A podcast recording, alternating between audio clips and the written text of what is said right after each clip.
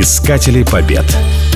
Весной 1945 года союзники СССР как могли спешили к Берлину. Мысли об участии во взятии логова зверя отпали у них только после того, как было получено сообщение, что Красная Армия уже начала Берлинскую операцию. Последнее сражение Великой Отечественной началось с разведки боем. Когда оперативная обстановка прояснилась, загрохотали орудия, обрушив на врага 7 миллионов снарядов.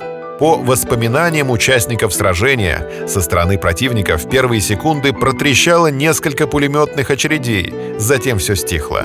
Казалось, в немецких окопах не осталось живого существа. Но это только казалось. Прорвать глубоко эшелонированную оборону немцев было невероятно тяжело. Особенно кровопролитные бои шли за Зееловские высоты.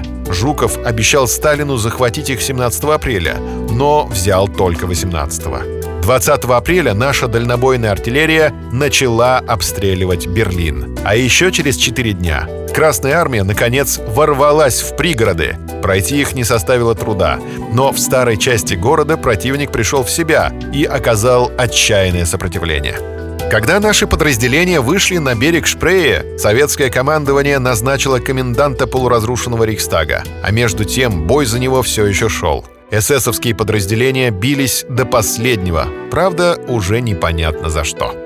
О том, какое ожесточенное сопротивление противника пришлось сломить нашим войскам, говорят громадные потери советских войск.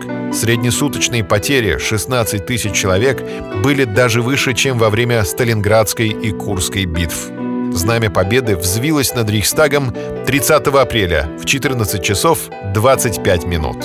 Имена Егорова и Кантарии значатся во всех учебниках истории. Но почему-то мало кто в нашей стране знает имя героя, который поднял знамя над последним оплотом фашизма — имперской канцелярией. Этим человеком была уроженка Ставрополья, инструктор политотдела 9-го стрелкового корпуса, кавалер 16 боевых наград Анна Владимировна Никулина ходе Берлинской операции советские войска полностью разгромили 70 пехотных, 12 танковых и 11 моторизированных дивизий противника, взяв только в плен около 480 тысяч человек.